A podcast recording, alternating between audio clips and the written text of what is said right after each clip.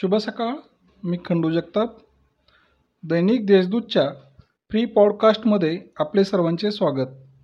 ऐकूया आजच्या ताज्या घडामोडी.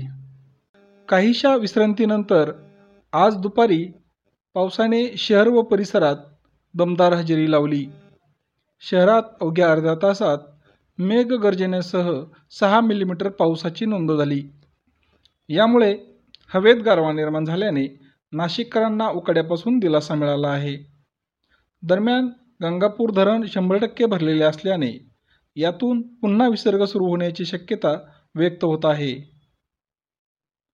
माझे कुटुंब माझी जबाबदारी.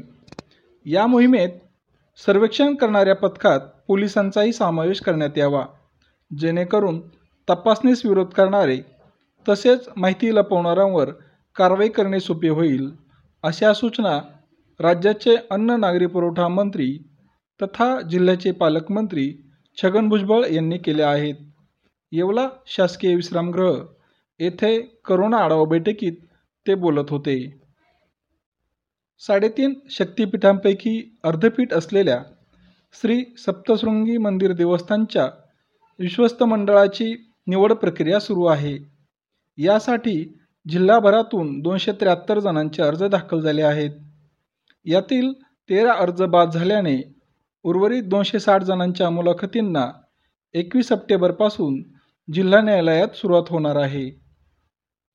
अनुसूचित जमातीसाठी असणाऱ्या सर्व योजनांचे अर्ज प्रकल्प अधिकाऱ्यांकडे उपलब्ध आहेत. लाभधारकांनी सामूहिक व वैयक्तिक योजनांचा लाभ घेण्यासाठी कोणत्याही त्रयस्थ व्यक्ती अथवा दलालांच्या आमिषाला बळी पडू नये असे आवाहन आदिवासी विकास विभागाचे अप्पर आयुक्त गिरीश सरोदे यांनी प्रसिद्धी पत्रकाद्वारे केले आहे.